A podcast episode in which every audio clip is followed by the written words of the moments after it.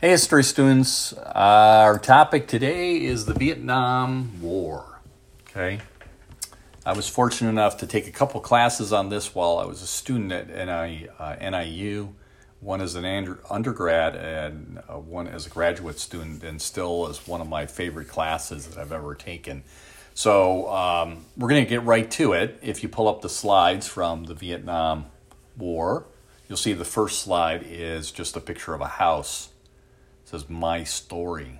Um, and here's my story. Well, and how it connects to Vietnam. I grew up in that home many years ago on Prindle Avenue in Arlington Heights.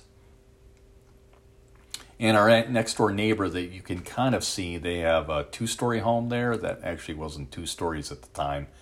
Um, but their son served in Vietnam. And I remember uh, them having a party for him when he came home. So there was a banner across their house when it was pretty small, probably like seven years old or something like that. And it said, Welcome home from Vietnam, David. And, you know, I didn't know where Vietnam was, I didn't even know what it was at the time. Uh, I know that he had some difficulties transitioning back into American life. Uh, but that's all I knew. So that was my earliest like memories of Vietnam. Uh, if you see the next slide, there's a bunch of pictures there. The Vietnam War is without question one of the most divisive things that's ever happened to this country. Over 56,000 Americans would lose their lives there, uh, but it went beyond just that. It went beyond, uh, it changed our culture, our view of ourselves, uh, the, the idea that we could never be defeated in anything it was part of our culture in general. Movies. There's four of them there, but there's more than that. There's music like War, which is an anti war uh, song, and Goodnight Saigon by Billy Joel, which I'll just play a little bit of, which is um, more of a neutral song to, to Vietnam. I really like this introduction because he's got these helicopter, you can hear the helicopters come in before he adds his uh, piano riff. Well, let's take a li- little listen to this song, my favorite song by Billy Joel. Feel free to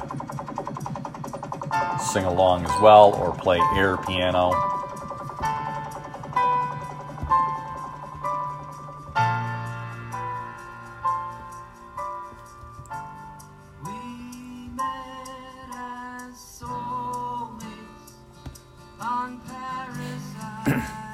Free to sing along as well. We left as inmates from an asylum, and we were sharp, as sharp as knives. I should learn how to play that. The guitar piece is nice on this as well. Okay, well, I'm going to bail out of that song, but there was numerous songs that were written about the war from all different perspectives. Okay, so really a hotbed issue for uh, Americans at the time. I won't play you the next song, which is a pro-war song, but it's pretty interesting as well. So you have to understand that the uh, the Vietnam War was really under the umbrella of the Cold War that we've talked about before, and will continue to come back to. We're also going to have more on Vietnam in another podcast that links up with uh, President uh, Richard Nixon. The question that we're going to deal with is what role did Vietnam play within the Cold War and how did these Vietnamese defeat this greatest army in the world? Okay. Indochina, which is where this is going to happen, is actually three parts, three different countries Laos, Cambodia, and Vietnam. Vietnam is kind of an S shaped country and is roughly the size of California. Uh, if you looked at a bigger map, you'd notice that how much smaller it is than China and kind of where it fits within Asia in general. The history of Vietnam is straightforward. It was a uh, smaller country that was colonized by different um, superpowers China, France, Japan during the war, and then back to France. Uh, the severed heads that are located in there were actually used as postcards. Uh, people that did not cooperate with the powers that were uh, controlling uh, Vietnam, uh, in some cases, were decapitated. And then they took pictures of these, and sometimes they learn they turned into postcards. If there is one key figure, and more important than anybody else in the Vietnam um, story, it's Nguyen Ai Quoc. Nguyen Ai Quoc was what looks like a fairly ordinary person. Uh, he was a cook. Uh, he traveled in the United States. He went to France and Great Britain. He was a real nationalist, meaning he was wanted his wanted independence for Vietnam. In 1919, he tries to meet with Woodrow Wilson uh, and uh, get him to approve uh, or support independence for Vietnam. In 1945, after the war, uh, and this is after helping the United States um, military in limited roles, but he helped them in several ways find down airmen, people that were pilots that were bombing Japan and then crashed their planes in the Vietnam, North Vietnam era or area. he declared independence, and when he did this, he did this to a crowd of say 200,000, maybe even more than that. And he used, he quoted Thomas Jefferson's Declaration of Independence, you know, all men are created equal. Uh, and as he did that, there was a plane that flew overhead. That plane was an American plane. I would argue that that was one of the biggest missed opportunities in American history. This guy, Nguyen Ai Quoc, is actually Ho Chi Minh, which means he enlightens. In 1945 and 1946, he also wrote President Truman asking for independence as well. The turning point in this war, the first of them, was a place called Dien Bien Phu, which is in North Vietnam. Dien Bien Phu was fought between the French and the Vietnamese. And the Vietnamese beat the French. In fact, the French left after this conflict. The American policy, though, was said we have to contain communism. And although Ho Chi Minh was a nationalist, again, meaning that he was pro uh, independence, he was also a communist. And the United States had a policy towards that, so they couldn't seem to see uh, out, their way out of this. Uh, Eisenhower implemented what he called the domino theory, which just says that if he lets Vietnam go to communism, then other countries in Southeast Asia are going to go that direction, as well as probably the Philippines and Australia and you know, before you know it, you have the, you know, Russians coming over the Rocky Mountains. That's kind of the theory behind that. He didn't necessarily say that all of that would happen, but he did illustrate that, and American people largely agreed with that. In the 50s and 54, another turning point happens after Dien Bien Phu. The uh, major powers, the United States, Russia, meet, as well as others, and they decide to temporarily split Vietnam in the 17th parallel, similar to what uh, Korea happened in the Korea conflict. and in 1956, two years later, they said that they would have free elections. In 1955, uh, the Americans back a guy named Ngo Dinh Diem. Diem rules the country from 55 to 63 in 56 when free elections are going to supposed to happen he rejects those. Why does he reject those? He knows he's going to lose okay? Ho chi minh will win this election if it's a fair and free election. So it's very anti you know democracy right? If you're you know you're going to lose you don't have free voting okay? You don't use democracy. Ngo Dinh Diem had been educated in the United States and was a Catholic which was very different from uh, most of the people in Vietnam who were Buddhist. Okay, John Kennedy, we fast forward into the 1960-61, gives this uh, emboldened speech. You know, is remembered as his greatest speech and a masterpiece. And reading that again uh, tells us that that he was really looking at things through the perspective of the Cold War lens he was not interested in other topics per se. Now, this is only part of his inaugural speech, uh, but when he says says these words, he's really talking to Russia. You know, we pay any price, bear any burden. We're not going to walk away from anybody on this. Maybe his famous, most famous line in this speech is, you know, don't ask what your country can do for you, but ask what you can do for your country. Uh, in a very short time period, uh, America's uh, goes from virtually nobody in Vietnam to 16,000 when he called advisors. Okay, some of these people are Green Berets, so they're not really advisors, but uh, it's more of a technical term that he wants to use. During the Kennedy administration, uh, the probably the biggest problem they had was that a lot of people didn't like Ngo Dinh Diem, and Diem had discriminated and persecuted people, including the Buddhists. And the Buddhists reacted to that. Some of their uh, some of their religious leaders actually uh, set themselves on fire. They did the they sat in the middle of the road. You can see that's an actual picture. You can actually see video on this as well. He dumped out. Uh, he dumped uh, gasoline on himself, and then he burned himself to death. And he just sat there. Uh, it's an amazing. I don't know how a human being could actually do that, um, but he did do that, and this really set uh, the Kennedys, uh, Kennedy administration on edge. In uh, September second, nineteen sixty three Kennedy gave an interview to a guy named Walter Cronkite, and he said, It is their war. They're the ones to have, have to win it or lose it.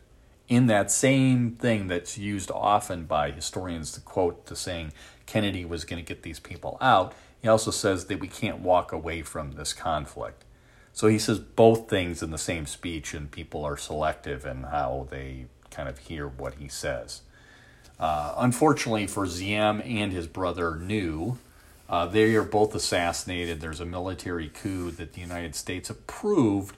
Uh, there's uh, there isn't concrete information to say that they uh, approved the assassination of them, but definitely the removal of them. And maybe they should have known that the, that was going to happen anyhow. Uh, only uh, 20 days later, John Kennedy is also assassinated in Dallas, Texas.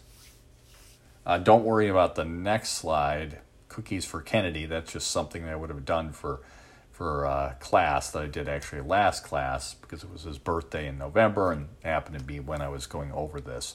Uh, Robert Kennedy will be involved in the war just like he's involved in the civil rights movement and the movement for equality for Latinos and others. But the main character after this is going to be Lyndon B. Johnson, who's president of the United States after Kennedy is assassinated. And I think this quote by him says it all. He feels like he cannot lose Vietnam. Uh, there was a lot of uh, political um, uh, leverage that was against Harry Truman when China went to uh, went to communism, and he knew that there was no way, based on this containment philosophy, that he could let that happen.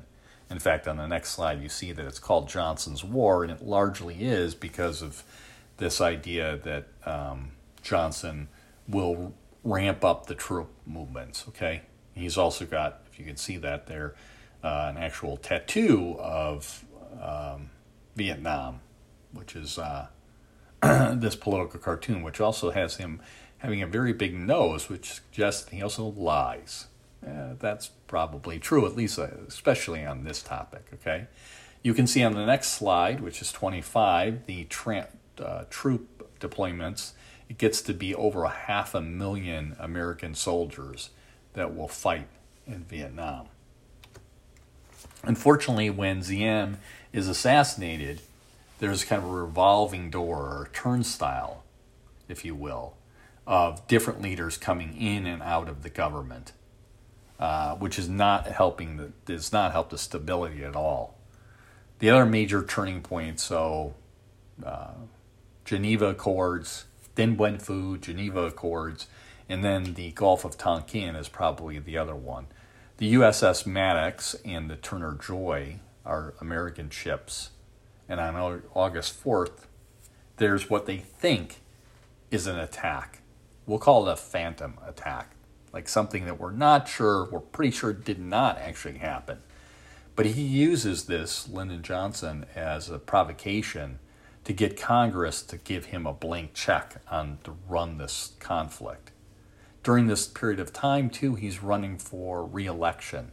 So it's critical that he doesn't make any, you know, moves that will undermine the policies in Vietnam.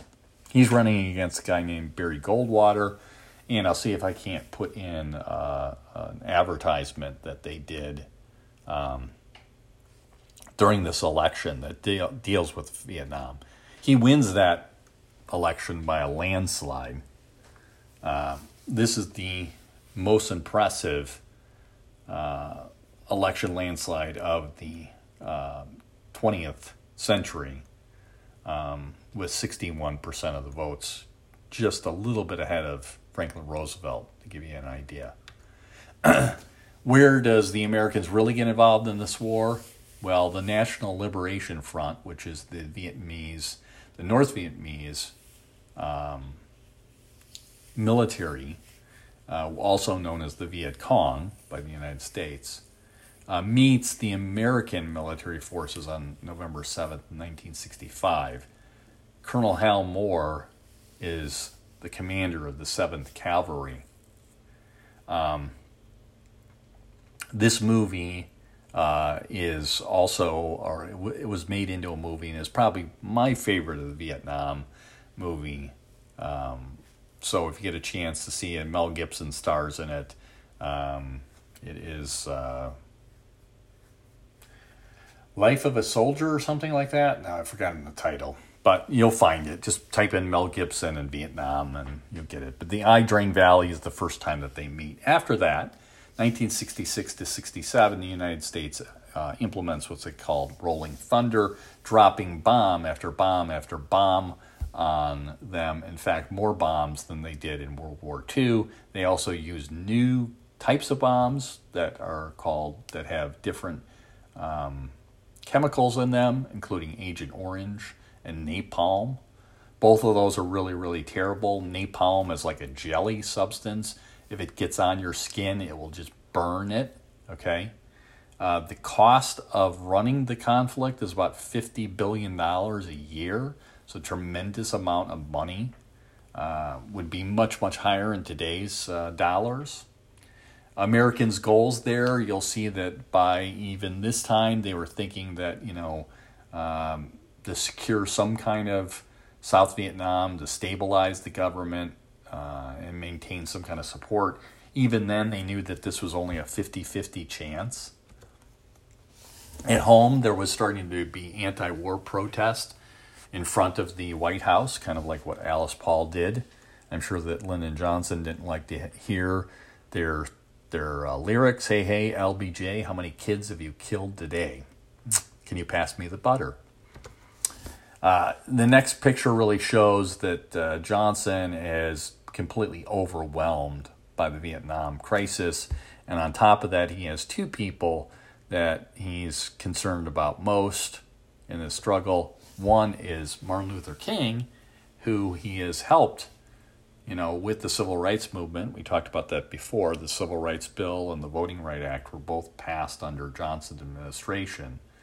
Um, Martin Luther King feels like it's morally wrong to fight this war.